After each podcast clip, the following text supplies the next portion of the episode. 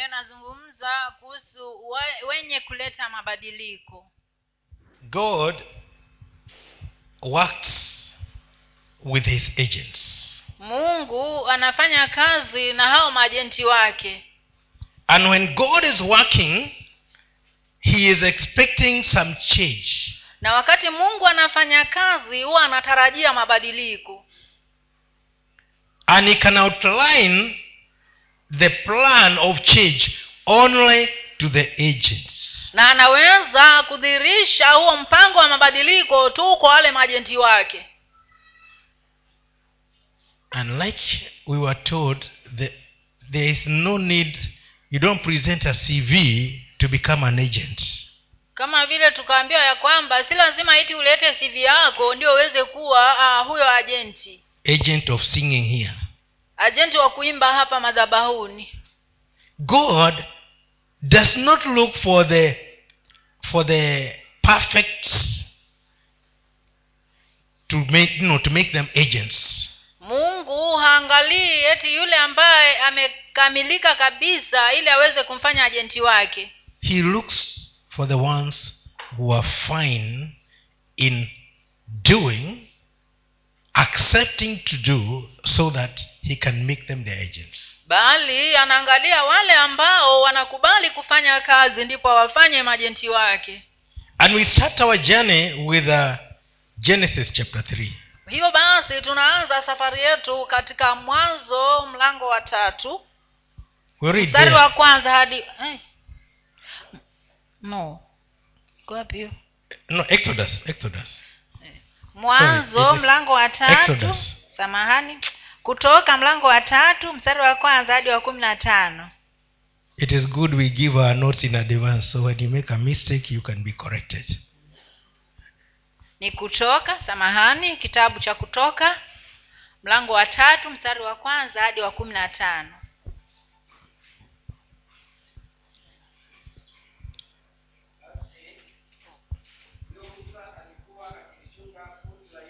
Mkwewe kuhani wa midiani akaliongoza kundi nyuma ya jangwa akafika mpaka mlima wa mungu hata horebu. Malaika wa bwana akamtokea katika mwali wa moto uliotoka katikati ya kijiti akatazama na kumbe kile kijiti kiliwaka moto nacho kijiti hakikuteketea. Musa akasema nitageuka sana niyaone maono haya makubwa na sababu kijiti hiki hakiteketei. Bwana alipoona ya kuwa amegeuka ili atazame mungu akamwita kutoka katikati ya kile kijiti akasema musa musa. Akasema mimi hapa. Naye akasema usikaribie hapa viatu vyako ni wako maana mahali hapa mahali hapo unaposimama ni nchi takatifu. Tena akasema mimi ni mungu wa baba yako mungu wa ibrahimu mungu wa isaka na mungu wa yakobo. Musa akaficha uso wake kwa maana aliogopa. Basi akasema ika nimeyaona mateso ya watu wangu walioko misri na pia Why don't you that? Nimesikia kilio chao kwa sababu ya wasimamizi wao maana nayajua maumivu yao. Nami nimeshuka ili niwaokoe na mikono ya wamisri niwapandishe kutoka nchi ile hata nchi njema. Kisha pana nchi ijayo maziwa na asali hata mahali pa mkaanani na mhiti na mwamori na mperizi na mhivi na myebusi basi tazama kilio cha wana wa israeli kimenifikilia. Tena nimeyaona hayo mateso ambayo wamisri wanawatesa. Haya basi. Now, I want to introduce Moses to you.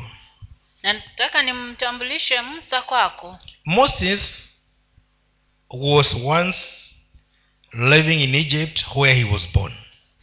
Musa ipo wakati ambapo alikuwa anaishi katika nchi ya misri mahali alipokuwa amezaliwa In the days, he was the, he was the son, supposedly, of Pharaoh's daughter. katika siku za ujana wake alikuwa anachukuliwa kama mwana wa mfalme farao The daughter of Pharaoh knew that she was not a biological son. Binti ya farao alijua ya kwamba musa hakuwa mwanawe wa kumzaa But he was raised to be a Pharaoh in future. lakini hata hivyo alikuzwa ili hatimaye aje kuwa farao He was going to be one of the powerful people in the world. alikuwa anatayarishwa kuja kuwa mmoja watu wenye mamlaka makubwa sana katika dunia Somewhere along the line, he discovered that he's not, he is not born to be a Pharaoh. kukafikia kipindi ambapo aligundua ya kwamba yeye hakuzaliwa ili awe farao Because he was not an Egyptian. kwa sababu yeye hakuwa mmisri He knew that he was a Jew. yeye alijua ya kwamba yeye ni myahudi And he attempted to bring deliverance to the Jews. na akajaribu kuleta ukombozi kwa wayahudi But they rejected him lakini had to run. lakini hata hivyo walimkataa na ikambidi akimbie He ran to the, uh, to, uh, to, to, the, to the desert akakimbilia jangwani where he ended up in, you know, being a shepherd. mahali ambapo aliishilia kuwa mchungaji As an ordinary shepherd, he was contented that he was away now from where there was trouble. Kama mfugaji wa kawaida alikuwa ametosheka ya kwamba sasa yuko mbali na yule farao na anaendelea na kazi yake And he thought his business now is to look for for uh, pasture, just pasture for the sheep. na kadhania ya kwamba kazi ya pekee sasa ya kufanya ya kwake ni kutafuta tu malisho kwa ajili ya kondoo He got married and settled down. akaoa na akaendelea na maisha yake And he thought that is that. Na kadhania ya kwamba hiyo ndio ambayo ilikuwa inampasa kufanya But one day, as he was looking after the sheep of his father in law, lakini wakati mmoja alipokuwa anachunga hao kondoo wa baba mkwe wake he traveled too far to remain the same. alienda mbali sana ili abaki Ah, ah, alienda mbali sana kiasi cha kwamba hangeweza kukaa hivyo. He could not remain the same again. Ha, yani alienda mbali sana hali ya kwamba angebaki vile alivyokuwa. He went too close to god. Yani alienda karibu tu sana na mungu. He went to the mountain of god alienda katika ule mlima wa mungu to look for pasture for the sheep. ili kutafuta malisho kwa ajili ya kondoo zake. You know when you get close to god unajua unapomkaribia mungu you cannot remain the same. hauwezi kubaki hivyo ulivyo. If you can manage to get close to god kama unaweza kufika karibu na mungu you will have lost your trade. utakuwa umepoteza huo mwelekeo wako. Yes you have to go now the direction of god Laki, sasa basi inakubidi uende katika uele, ile mwelekeo wa mungu. And there god met him in a strange way. Na katika hali hiyo mungu akam, akam, akamkuta katika hali ambayo ilikuwa ya ajabu. And he was amazed that a bush is on fire and it is not being consumed. Na akashangazwa na tukio hili ya kwamba kichaka kinawaka moto lakini hakiteketei. And he said no I, I, must, i must get closer and look na akasema wacha nisonge karibu nijue kioja hiki. You know when you go towards god there is something that may attract you to get closer unajua unapoenda karibu na mungu kuna kitu fulani ambacho kinazidi kukuvuta karibu naye. If you make a habit of reading the bible you want to read more and more. You will not be satisfied. Utakapofanya tabia ya kusoma bibilia utakuwa unataka tu kusoma zaidi na zaidi. Hautatosheka. if you feel like serving god in any area you want to do it better kama unahisia kwamba unataka kumtumikia mungu katika maeneo fulani kila mara utakuwa unataka kufanya bora zaidi. You will forget what you had put as the priority. Utasahau kile ambacho ulikiweka kama kama kipaumbele. And you go closer to god. Alafu unasonga karibu na mungu. And that's where you meet god now because you have attained the cv that he is looking for to make you an agent of change. Na hapo ndipo utakutana na mungu maana utakuwa umepata vile uh, vile stakabadhi ambazo zinakufanya uweze kuzungumza na mungu. So god came up and talked to him. Kwa hiyo mungu akaja na akazungumza naye. Moses. Na akamwambia musa. Moses. Musa. Remove your shoes. Toa viatu zako. You know it's funny you are in the bush there are thorns there are stones and now you're being told to remove your shoes and you are brought up with tender legs in the pharaoh's house. Unajua inashangaza maana wewe hebu angalia hii taswira. Huko msituni kule kuna miti yenye miiba na wakati ambapo mguu wako ni mororo maana umelelewa katika kasri la mfalme katika hali ya hizo starehe zote. Na sasa unaambia utoe viatu. So could no no no no. My feet cannot bear the the torture. Unaweza sema ah, miguu yangu haitaweza kukabiliana na hiyo shida ya kukanyaga miiba but he did not argue. Lakini yeye hakupingana na mungu. When you start getting closer to god arguments unapoanza kumkaribia mungu unaanza kuachana na na hiyo mijadala mingi i don't feel like going to church today. But, ah, leo hata sijisikii kwenda kanisani. That's an argument. Hi, hi, hi, hiyo ni, ni, ni hiyo, huo ni mjadala unaleta mbele za mungu. I don't feel like loving this person. Sijisikii kumpenda huyu mtu. That's an argument. Huo ni mjadala unaleta mbele ya mungu. You stop the issue of arguments that may disqualify you unawachana na swala hili la hiyo mijadala ambayo inaweza kukufanya ukose kuhitimu kuleta badiliko. He was told you are now on a holy ground. Na akaambiwa sasa uko katika mahali patakatifu. And you cannot move on with your shoes. Na kwa sababu hiyo basi huwezi kuzidi kukanyaga hapo na hizo viatu you don't need your own protection when you are the agent of change. Hauhitaji ulinzi wa kwako mwenyewe wakati wewe ni ajenti wa kuleta it is not what you think that will protect you that is important. It is what god wants with you. Si kile ambacho unadhania ya kwamba kitakulinda kwamba ndiyo cha muhimu bali ni ndiye atakaye kulinda wewe. And moses was told now i'm sending you because i have heard the cry of, of my, my children. Na sasa musa akaambiwa ninakutuma maana nimesikia kilio cha wanangu. He did not say but god you know those people rejected me Yeah. and they threw me out. They even uh, they, they, they even betrayed me and that's why i'm here. Yeye hakusema ah unajua mungu wale watu walinikataa na hata walinisaliti ndio na ndio maana niko mahali hapa hakusema hivi. The only business was how will i go? Swali la pekee hapo lilikuwa ni kwamba nitaendaje? How will i go back there? Nita, nitaendaje? Nitarudije mahali pale? To go and tell the pharaoh that he should let your people go. Na niende kumwambia farao eti awaachilie watu wako waende. The questions were not about refusing to go but Ba- they were about clarification of how he will go. Swali hapa halikuwa mambo na kukataa kwenda bali ilikuwa ni kwamba ataenda kivipi?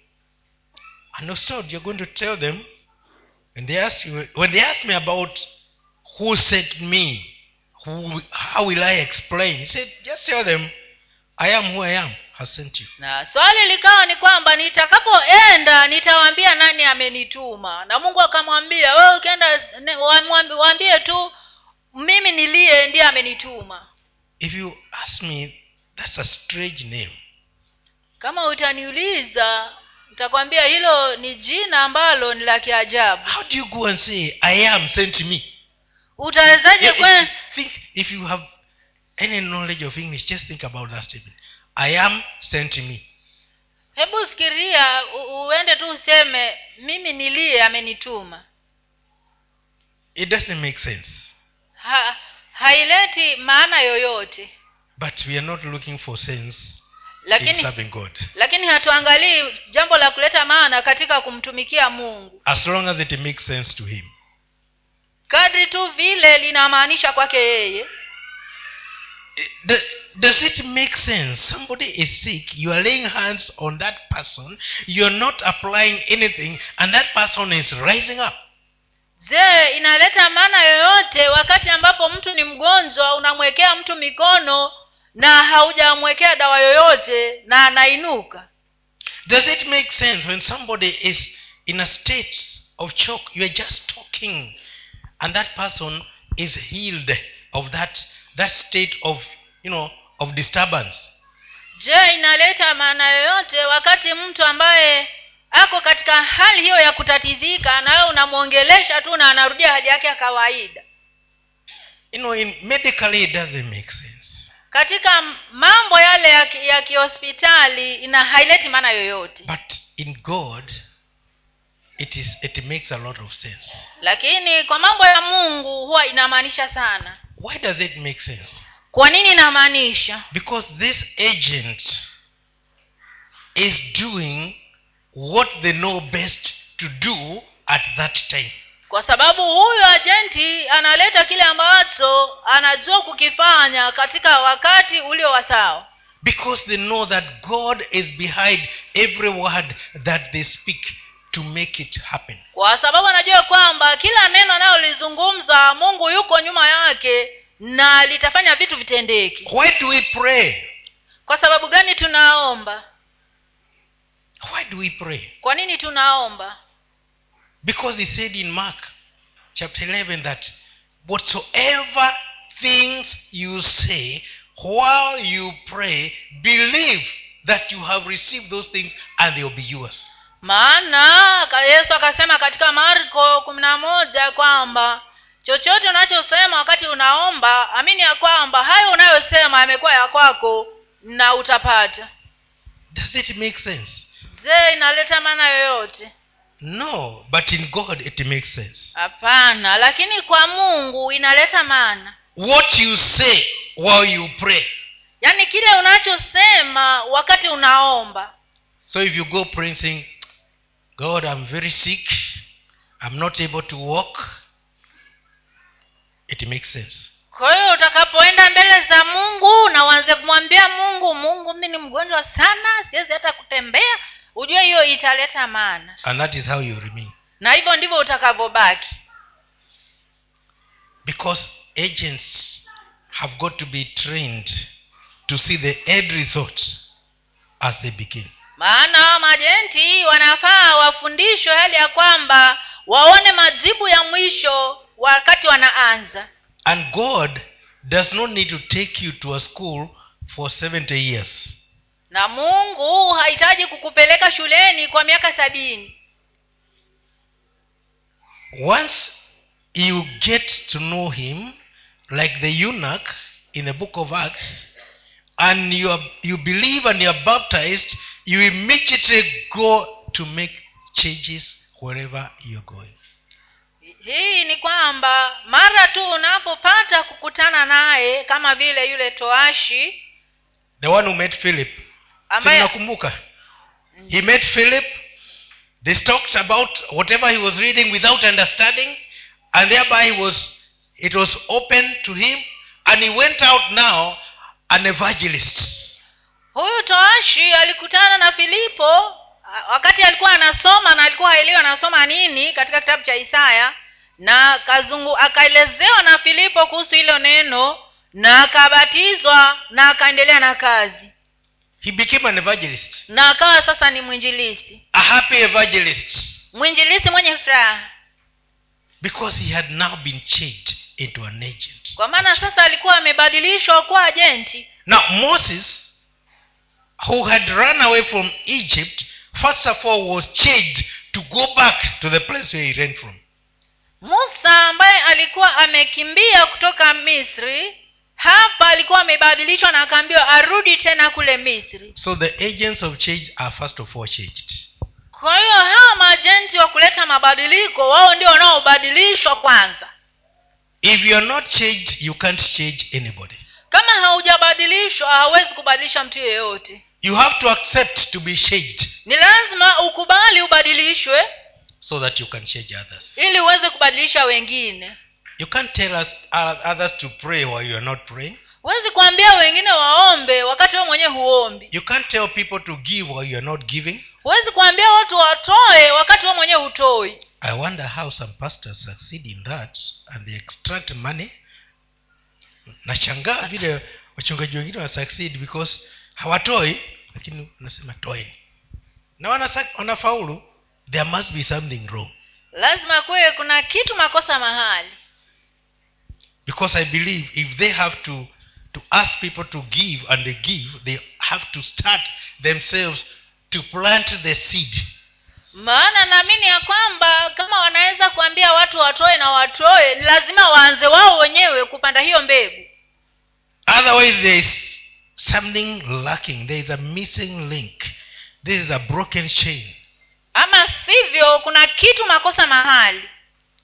Ni, ni nyororo ambayo imekosa kidude kimoja hapo katikati. Haijakamilika. Hapo katikati kuna ka, kitu kamekoseka kwa hivyo si nyororo tena ni vipande.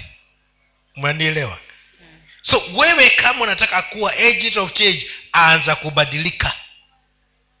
Decide to change and god will change you and you will change others. Amua kubadilika na mungu atakubadilisha na wewe mwenyewe utabadilisha wengine. In the kingdom of god is not so much about what we shall tell people to do it is how we shall train people to do. Katika uh, mambo ya ufalme wa mungu si vile ambavyo utaambia watu wa, utaambia no, watu wa- wafa, wafanye. Lakini uta, utawafundisha yani utawaelekeza. In other words as i walk you also walk. Kwa maneno mengine kadri vile navyotembea nawe nawe tembea.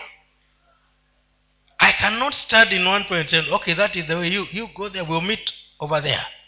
Siwezi kusimama mahali fulani alafu nikwambia we enda na hiyo njia hiyo tutakutania huko we must walk the same way.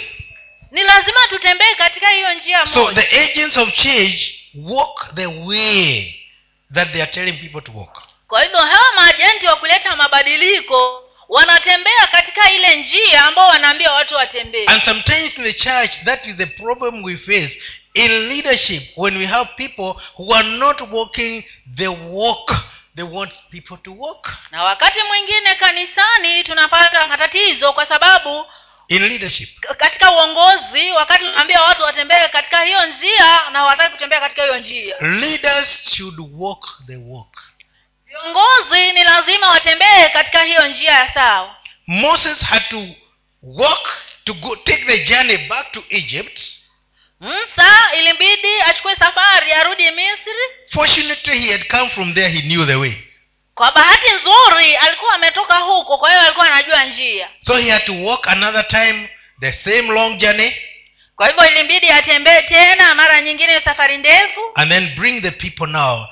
And he was supposed to be walking the third time that road. Alafu sasa awalete watu sasa hapo alikuwa anatembea mara ya tatu katika hiyo njia. They are no different this time na safari hii kuna mabadiliko. God was going to be leading him. Mungu ndiye ambaye alikuwa mwongozi. He was told you are going to bring them here. Maana aliambiwa utaenda kuwaleta hapa. But it will be me who will be leading you in the route to take. Lakini itakuwa mimi ndiye ambaye nitakuwa ninakuongoza ile njia nitakayochukua. So he was obedient to the command kwa hiyo akawa ni mwenye kutii hiyo amri.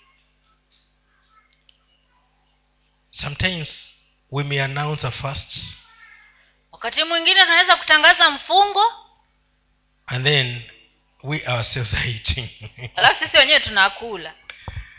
So you have to get to uh, somebody who is not a church member say can you hide me and somewhere so that i can take a quick bite. Wewe unajificha nyuma ya mtu unaombea hebu nifiche angalau nipate kitu kidogo. Eh? because the, the going is tough. Maana huo mwendo ni mgumu. And you want people to, to go that, that tough journey. Na wataka watu waende katika hiyo njia nguu huo mwendo mgumu. It doesn't work. Haifanyi kazi hivi. Agents of change are themselves changed. Hawa maajenti wabadiliko hawa wenyewe kwanza wanabadilika. Otherwise they can't walk. Ama sivyo hawawezi kutembea. And they cannot get the people there. Na hawawezi kufikisha watu huko. tusomewe katika zaburi mia moja ishiri na mbili mstari wa kwanza hadi wa tisa. And ben had started to preach that one before. I got them. Uh, pastor matata had started preaching the, this one of moses and ben when he stood here he started preaching that one mchungaji watata alikuwa ameanza kuhubiri hii ya musa. Beni naye alianza kuhubiri hii ya, ya zaburi mia moja ishiri na mbili. Tusomewe katika zaburi ya mia moja ishiri na mbili mstari wa kwanza hadi wa tisa.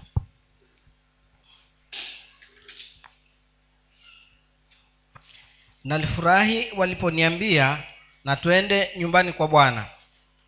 Miguu yetu imesimama ndani ya malango yake e yerusalemu. E yerusalemu uliyejengwa kama mji ulioshikamana. Huko ndiko walikopanda kabila kabila za bwana. Ushuhuda kwa israeli walishukuru jina la bwana. Maana huko viliwekwa viti vya hukumu viti vya enzi vya mbari ya daudi. Utakieni yerusalemu amani na wafanikiwe wa kupendao. Amani na ikae ndani ya kuta zako na kufanikiwa ndani ya majumba yako. Kwa ajili ya ndugu zangu na rafiki zangu niseme sasa amani ikae nawe. Kwa ajili ya nyumba ya bwana mungu wetu ni kutafutie mema I- want you to think critically about that message nataka ufikirie kwa undani kuhusu ujumbe huu no? you are wishing peace in jerusalem. Ya kwamba ibada yako unautakia amani mji wa yerusalemu alafu unasema na, na amani ikae kwako. You know you, you, you are speaking. We don't know whether it was peaceful but you are speaking peace. Yaani unanena amani. Sijui kama wakati huo kulikuwa na amani ama vipi lakini hapa unanena amani. Because in you you can see that peace coming at your saying. Maana kutokana na ndani yako unaweza kuona hiyo amani ikija kadri vile unavyoitamka. Those people that have been changed so that they can believe in themselves in prayer. Wale watu ambao wamebadilishwa lizo kujiamini wenyewe katika maombi that the words they say are going to be actualized. ya kwamba maneno wanayosema yataenda kutimilizwa. They can say it. Wanaweza kusema. Let me ask you. Waja nikuulize when you say praise the lord are you really meaning it or are you just saying it? Unaposema bwana asifiwe je unamaanisha hilo neno ama unalisema tu? Are you just saying it because it has been said by others? Je, or are you really praising the lord? Je walisema tu kwa vile wengine wamelisema ama kweli kwa uhakika unamsifu mungu? You know praise the lord without meaning it is just like shindwe and you don't know what you're saying because what is shindwe anyway? Unajua bwana sifiwe na huimaanishi. Ni kama kule kusema shindwe na hujui ni nini unasema Shindwe. what is no just think about that one. Chindwe chindwe what is chindwe if you think about it critically. Hebu fikiria hilo neno shindwe hebu ilifikirie kwa undani. Inamaanisha and some people were so much anything happening a grass falling chindwe na kuna watu but the grass will fall and break eh? na kuna watu wamezoea sana hilo neno wa kwamba hata glasi inapoanguka ikivunjika shi when they hear some some noise on the rooftop shindwe. Ukisikia makelele huko kwenye mabati shindwe. You know you must believe what you're saying. Ni lazima uamini kile unachosema. When you say shindwe what is shindward there unaposema shindwe na hata ujue nini inafanyika. Ni nini inashindwa huko? Na labda hata ni popo ameangusha embe huko juu.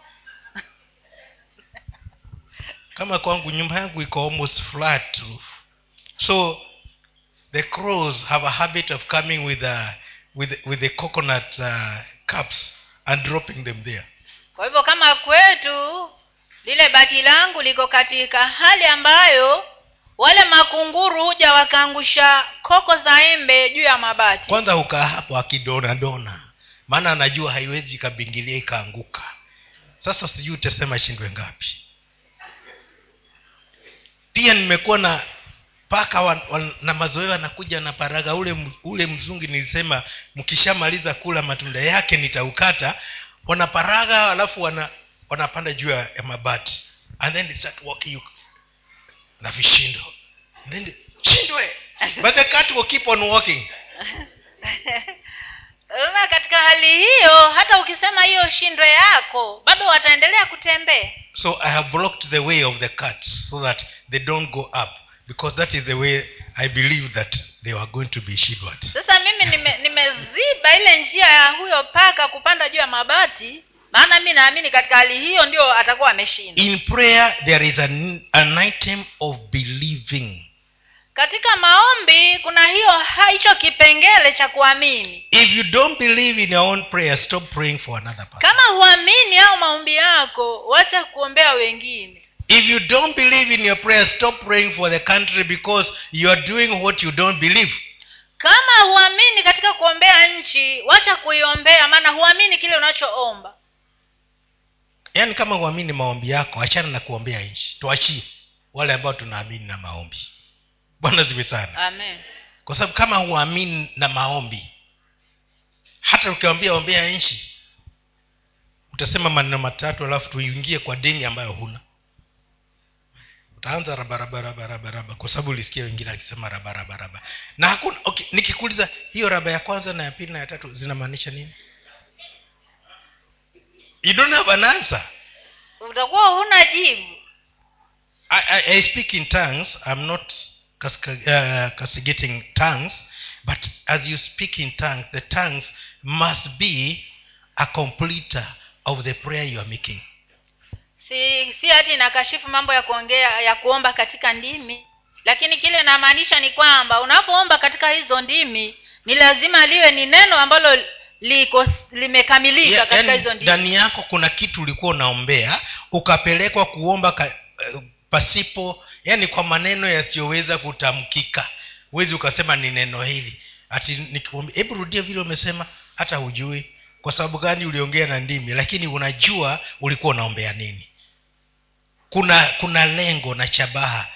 Kwa hivyo katika hali hiyo unaombea kitu hata katika ndimi unaombea kitu halisia una uhalisi wake. Si kitu tu hivi si kupitisha wakati. Lakini kama huna maombi uta he utapiga ndimi. Ndimi nyingi. Ana afadhali unyamazi waache kutupiga kelele. Bwana ziwi sana. Amen. Kwa sababu kama ndimi hazina maana please stop it. Its noise please stop it. It is noise. Umeambiwa ya kwamba hizo ndimi kama hazina maana wachana nazo maana ni makelele. It's just like beating that thing and the, there is no coordination in music. Ni kama kupiga ile kitu pale wakati ambapo hakuna muunganiko wowote katika mziki. Agents of change believe in what they are doing. Hawa majanti wa badiliko wanaamini kwa kile wanachokifanya.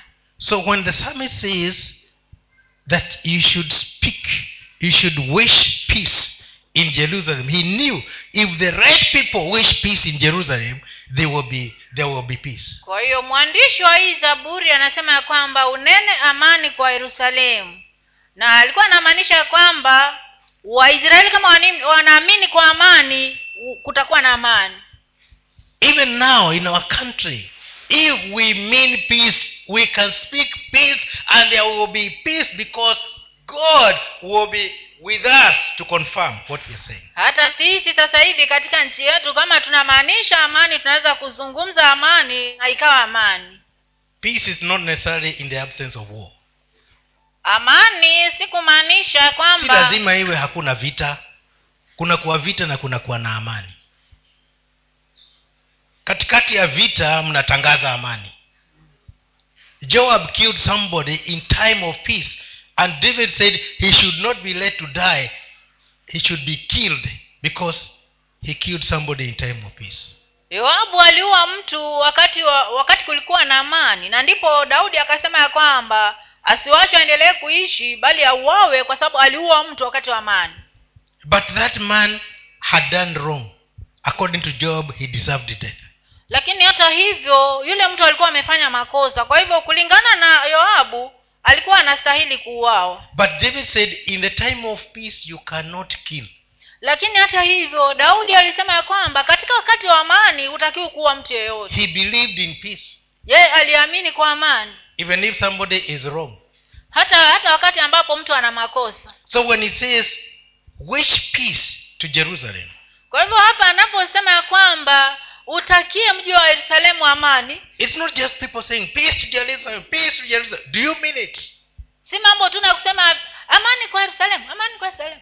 Je unamaanisha? Even now it is peace to kenya peace to kenya. Do you really mean it? Hata kama sisi hapa wakenya hatu wanze kusema tu amani kwa nchi ya kenya amani kwa nchi ya kenya. De je unamaanisha? When you get out of the, the church will you still be saying the same thing je utakapotoka nje ya kanisa bado utasema kitu iko. Incidentally others will go out and listen about and get to know who is on my side. Is this of, of uh, kenya kwanza or is or uh, azimio? Then you can speak.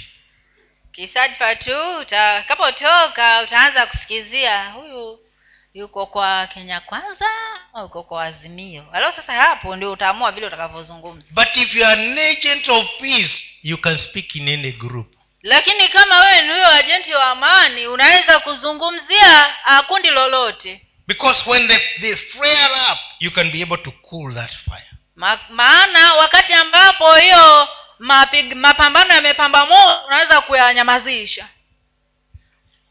It is true Ina- na ni kweli. Did you go with us to gorbanti for the body of, of uh, Mm. yeah? You were Ah, there ah, sikwenda ni wangapi tulienda nao gorbanti mazishi ya jemima? Yeah they know. It was so bad. Hawa wanajua kwamba hiyo hali ilikuwa mbaya. As we were traveling to gorbanti there were people running away from it tulipokuwa tunaelekea huko gulbanti kuna watu ambao walikuwa wanakimbia kutoka katika huo mji. And they were asking us where are you going? Na wakatuuliza sisi mnaenda wapi? We are going to golbanti na tukawambia tunaenda huko gulbanti. To do what? For a burial kufanya nini? Nasi tukasema tunaenda kuzika. Are you going to spend the night there? Yes. Na wakatuuliza je mtaenda kukaa hapo usiku kucha? Nasi tukasema ndiyo. And we spent the night there with people praising god na atuli, loudly. na tulikesha mahali pale na watu wakimsifu mungu kwa sauti kubwa. The following day we went to the church and we preached peace. Siku iliyofuata tukaingia kanisani na tukatangaza tukahubiri amani. And we said we have brought the flag of jesus and it stands for peace na tukasema ya kwamba tumeleta bendera ya yesu na inasimamia amani. So there will be peace in golban na tukasema ya kwamba kutakuwa na amani katika mji wa what, golban what we read about jerusalem it is possible. We can even do it for kenya. Kile ambacho tumesoma kuhusu yerusalemu inawezekana. Kwa hivyo hata unaweza kufanya kwa ajili ya kenya. When i went there next time there was peace. Wakati mwingine nilipoenda huko nilikuta kuna amani. The people who were at war were trading with each other. Wale wote waliokuwa wanapigana walikuwa sasa wanauza vitu vyao kwa pamoja.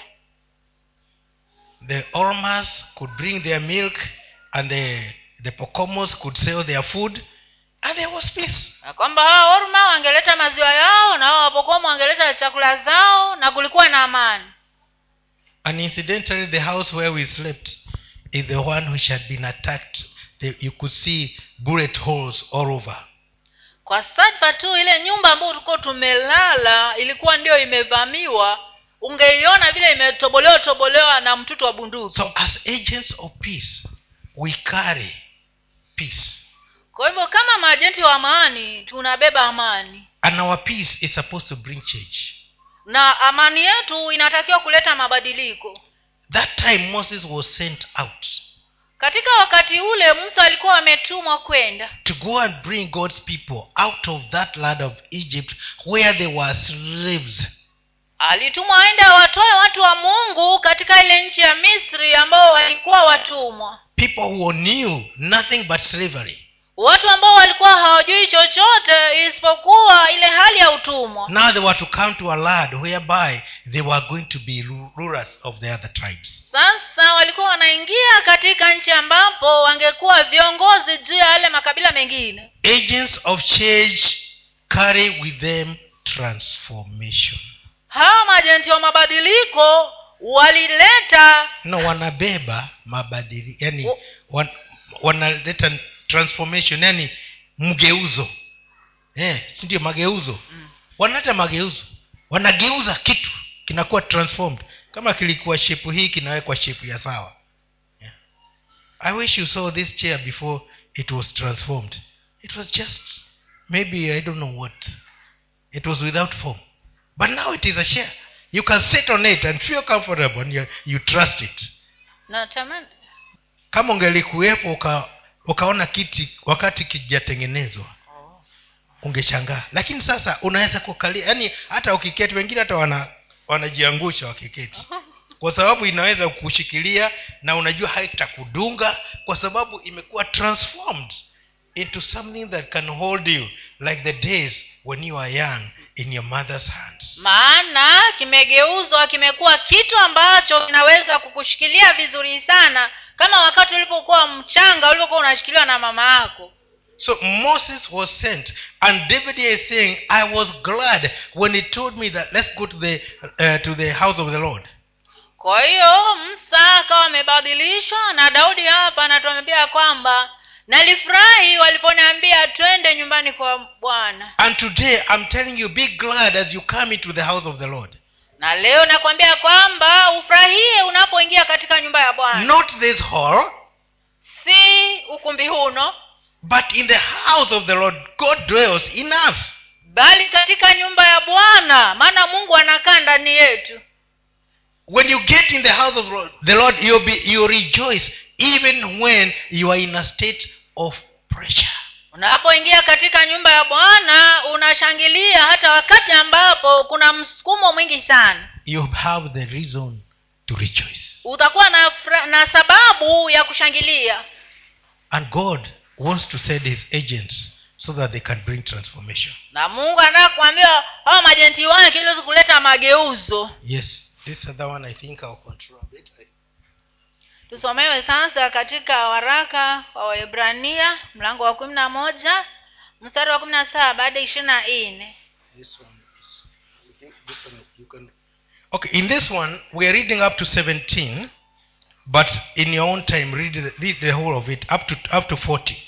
katika hii waebrania kumi na moja mlango wa ah, waebrania kumi na moja sasa hivi tunasoma tu mstari wa kumi na saba hadi ishirini na nne lakini kwa wakati wako mwenyewe hebu enda mpaka mstari wa arobaini Because those heroes of faith who are agents of change, they all had something to do. But I want to concentrate on those few verses. manake hawa mashujaa wa imani walikuwa na vile walivyoleta mabadiliko tusomewe hapo katika waibrania kumi na moja kumi na saba hadi ishiri na nne kwa imani ibrahimu alipojaribiwa akamtoa isaka awe dhabihu na yeye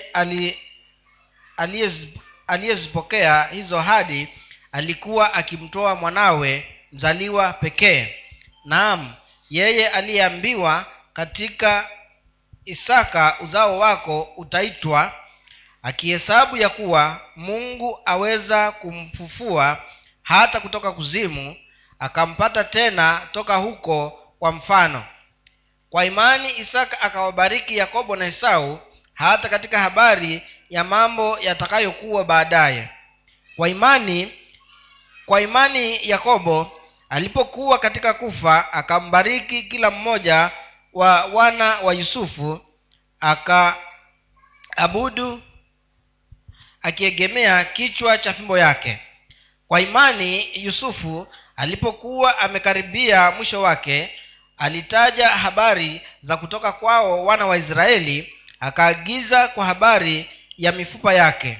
Kwa imani musa alipozaliwa akafichwa miezi mitatu na wazazi wake kwa sababu waliona kwamba ni mtoto mzuri wala hawakuiogopa amri ya mfalme.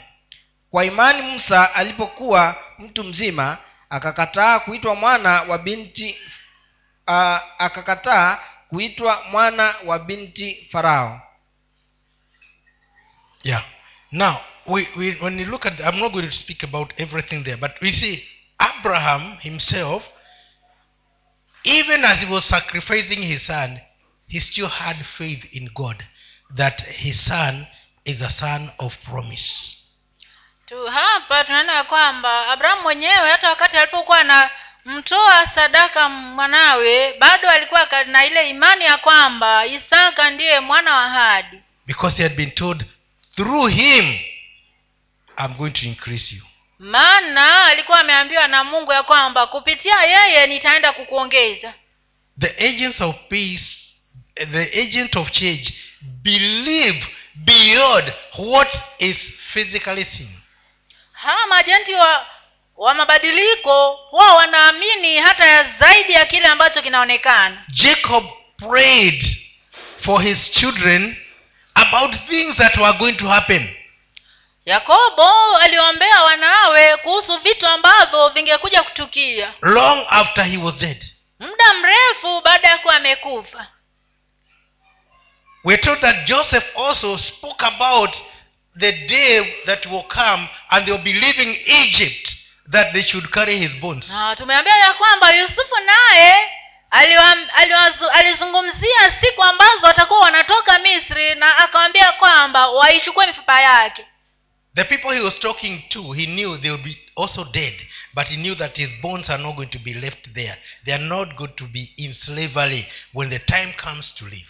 Hawa watu ambao alikuwa anazungumza nao wakati wa kutoka walikuwa tayari wameshakufa. Lakini yeye alikuwa ameamini ya kwamba watakuja kutoka na hangependa mifupa yake ibaki katika nchi ya utumwa. So he was speaking, the agents of change have insights of things that are going to happen. kwa hiyo vile alivyokuwa anazungumza hapa ni kwamba hawa maajenti wa mabadiliko huwa wanajua kile ambacho kitakuja kutukia. When you see somebody so terrible and you talk to him about god you are sure of how that person is going to be.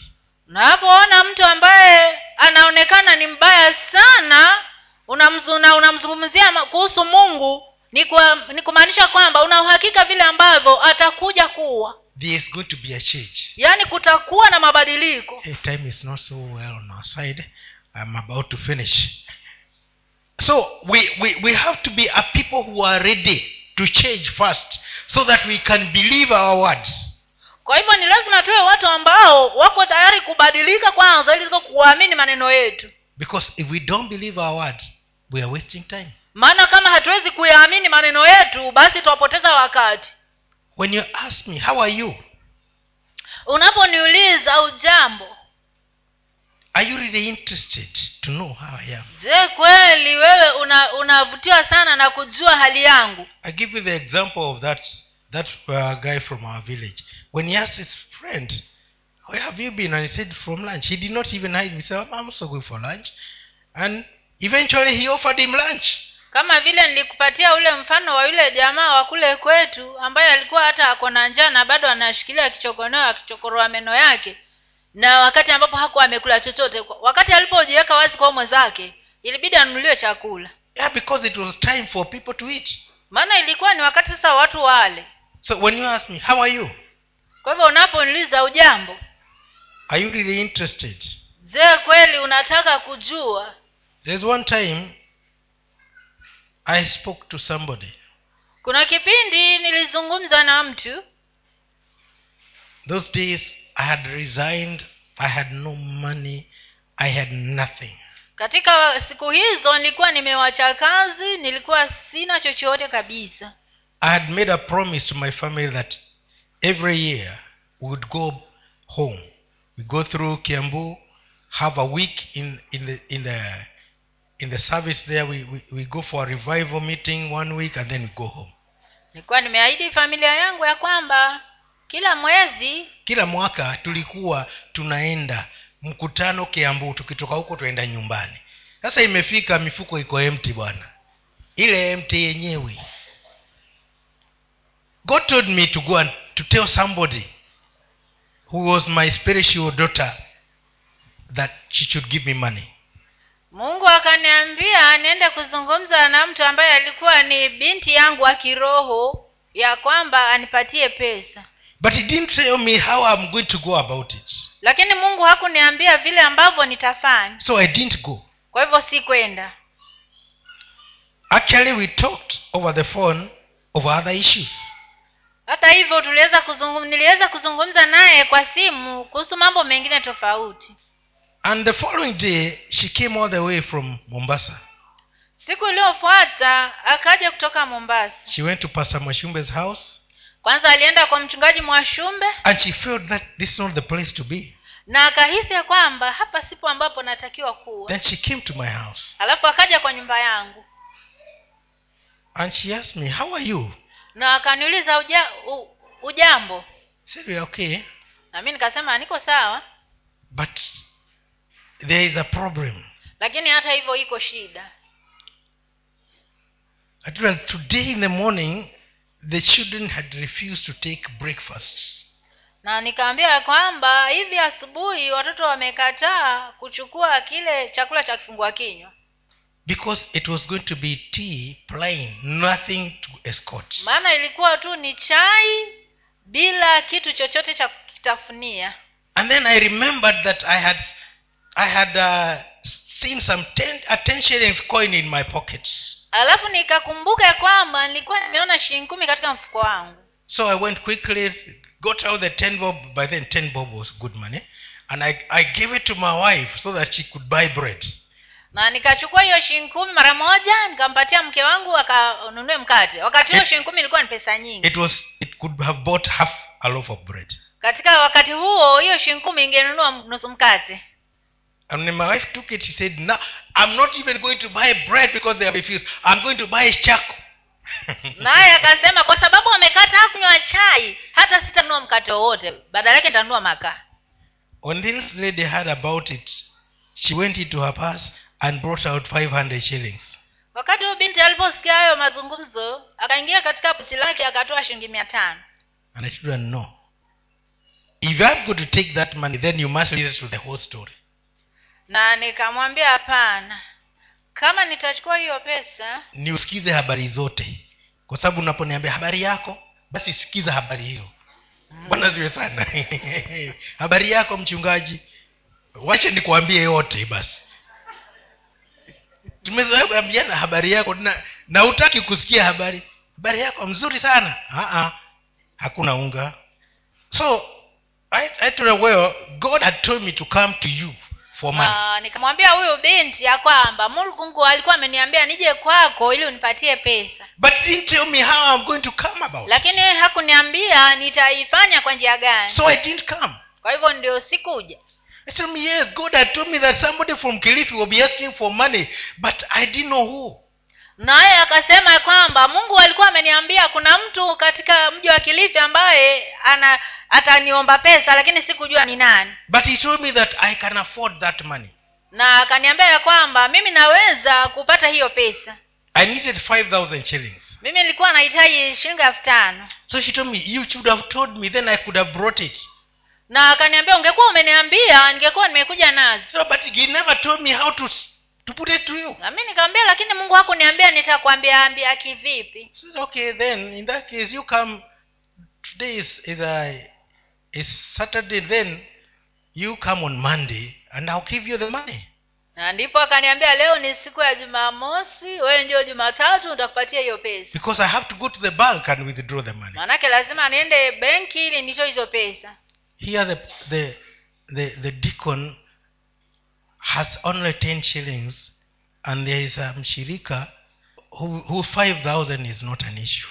Hapa kuna hapa kuna dikoni ambaye ako na shilingi kumi peke yake. Kwanza ilichanunua makaa ma, ma, mkaa asubuhi. Sasa imebaki zero. Hmm? hana kitu hana pesa yoyote na hapa kuna but you see we were talking at level also about god what what he is doing lakini tulikuwa tunazungumza kuhusu kiwango na kuhusu mungu na kile ambacho anafanya. So when i went there i got the money and we traveled. First of all we went and spent the, the day in the hotel and we ate well. Then we, we, we traveled home. It was an outing for my children and my wife. Kwa hiyo ilipofika hiyo siku hata ilibidi twende tule hotelini na tukakaa huko hotelini ilikuwa sasa ni kama kuwatoa nje familia yangu. The point is i had believed that what god had told me is true but i did not want to go and tell her god has told me that you give me 5000 shillings. Alama hapa ni kwamba mu, nilikuwa nimeamini kile ambacho mungu alikuwa ameniambia lakini ilikuwa si nimwendee pale na nimwambie mungu ameniambia unipatie shilingi he had to bring her here so that i can tell her and then she knew ni yeye ilimbidi amlete hapa na ndipo nimwambie na ndipo ajue kwamba ni mimi ndio nilikuwa so moses also was, looked somehow stubborn. How do i go? I don't know how to talk. Where who will i go with? But all this it was clarification.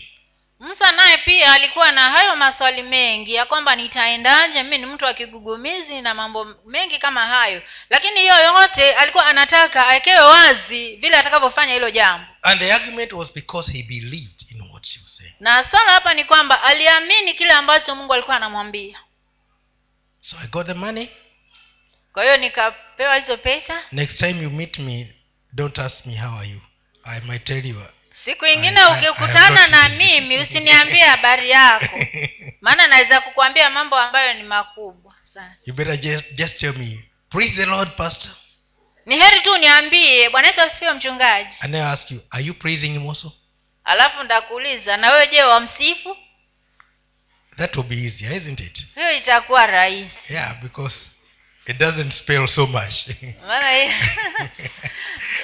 Let's, go, let's go now to, to the last one. Mark 16 tusomewe sasa katika marko going to brush. kumi na sita mstari wa kumi na nne hadi ishirini. Injili ya marko mtakatifu kumi na sita kumi na nne hadi ishirini mstari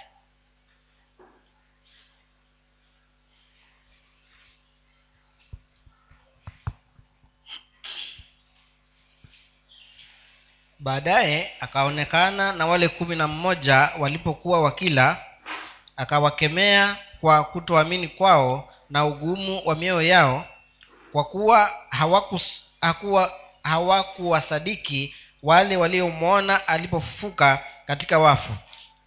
Akawaambia enendeeni ulimwenguni mote mkaihubiri injili kwa kila kiumbe.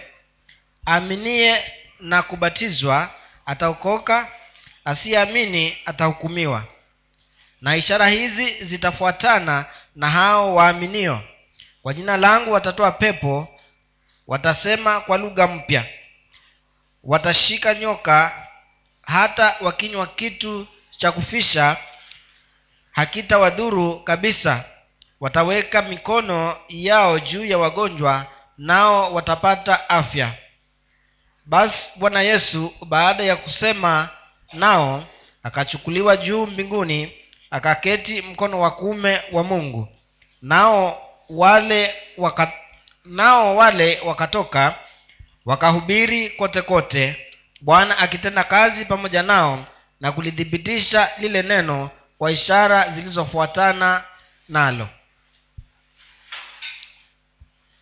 We are told that these people did not believe what what they were waiting for tumeambiwa ya kwamba watu hawa hawakuamini kile walichokuwa wanakingojea. So when jesus came he rebuked them. Kwa hivyo yesu akaja na akawakemea if he came today how many of us would be rebuked? Je akija leo ni wangapi wetu ambao watakemewa? He knows what we are capable of doing. Maana anajua kile ambacho tunaweza kufanya. He knows what we are capable of believing. Na anajua kwamba anajua kile ambacho tunaweza kuamini. Do we all believe what we are supposed to believe je sote tunaamini kile tunachopaswa kuamini? Are we all doing what we are supposed to do? Je sote tunafanya kile ambacho tunapaswa kufanya? As the agents that he sent forth to do. Kama maajenti ambao wametumwa kufanya. Where would he find us? Atatukuta wapi? In an area of disbelief and uh, and and, and uh, how can i put it? Disbelief and dis, uh, and i can't i don't know the word to put that because there are some ones i had i don't want to use them uh, we are ignorant of doing what we are supposed to do. Je atatupata katika maeneo hayo ya kutoamini na kupuzia kile ambacho tunatakiwa kufanya. I'm trying to soften the words because i know you say the pastor is using harsh language and it's not good. But Yeah. the issue is we are not obeying god swala hapa ni kwamba hatumtii mungu. We would want to be seen to be obeying god. Tunataki, tunataka tuonekane kama tunamtii mungu. And like we have made it in faith na kama vile tumefanya katika yani imani. ni kana kwamba tunaendelea vizuri na imani. Lakini imani hii ina matendo. Bwana asiwe sana. Amen. Matendo ya mabadilisho. Na huwezi badilisha mtu kama hujabadilika siwezi kuwa nimeshika pombe hivi. Ninaku- nilikuwa mlevi mzuri sana. Nilikuwa sinywi sana tu kidogo. Chupa eh, ishirini na nne kwa eh, kamoja tu kwa siku kumi na mbili. Hizo ni kumi na mbili hapana. Si mnazijua eh? na wangapi wamekuwa walevi bereni najua you used to drink eh? kakreti kamoja tu kwa siku. Sasa siwezi shika pombe nina sipo naambia kweni washe ulevi. Na mi nasipo an agent of change is himself changed. Huyo ajenti wa kuleta mabadiliko yeye mwenyewe ni abadilike. If you are student of the word of god you must believe that word. Kama wewe ni mwanafunzi wa neno la mungu lazima uliamini hilo neno. You must trust god. Lazima uweze kumtumainia mungu. And even when we pray you should take that one say that one is mine. Na wakati unapoomba tunapoomba lishukue sema hilo ni langu. Ubadilike ndio ukabadilishe mwingine. Bwana asiwe sana. Amen. if don't if you don't if you leave the word and say that one belongs to another one hey i'm telling you you are not doing anything. Kama ukisikia neno wasema hilo ni la fulani Eh, basi wewe hapo hufanyi kitu. amemgonga fulani. Hey, amemgonga. Nani amemgonga? Ni mchungaji ama ni mungu? Yes even if you know something about somebody when you hear it say god forgive me because i didn't do anything about it. Hapa hata kama wajua kitu kuhusu mtu fulani unaposikia neno anza kum, kumwomba mungu akusamehe. Kwa sababu hukuwa agent of change of that person right? Otherwise i don't want to talk too much. My time is so much gone and i just want to pray. Hata hivyo sitaki kuongea sana maana muda umeenda. Nataka tu tuombe. I want to believe that we will see more people in midweek prayer meetings. Natamani nataka kuamini ya kwamba tutaona watu wakiongezeka katika yale uh, ule wakati wa maombi. People will not just stay away watu wasije wakakaa kando. And thereby we are expecting that they are telling people to come to church. Wakati ambapo tunatarajia naambia watu waje kanisani. I believe god that the agents of change are going to change. Naamini mungu ya kwamba ah, majenti wa mabadiliko wataenda kubadilika. So that we can do church as it is supposed to. Ili tuweze kufanya kazi ya kanisa kama vile inavyotakiwa. Father god i thank you. Baba mungu nakushukuru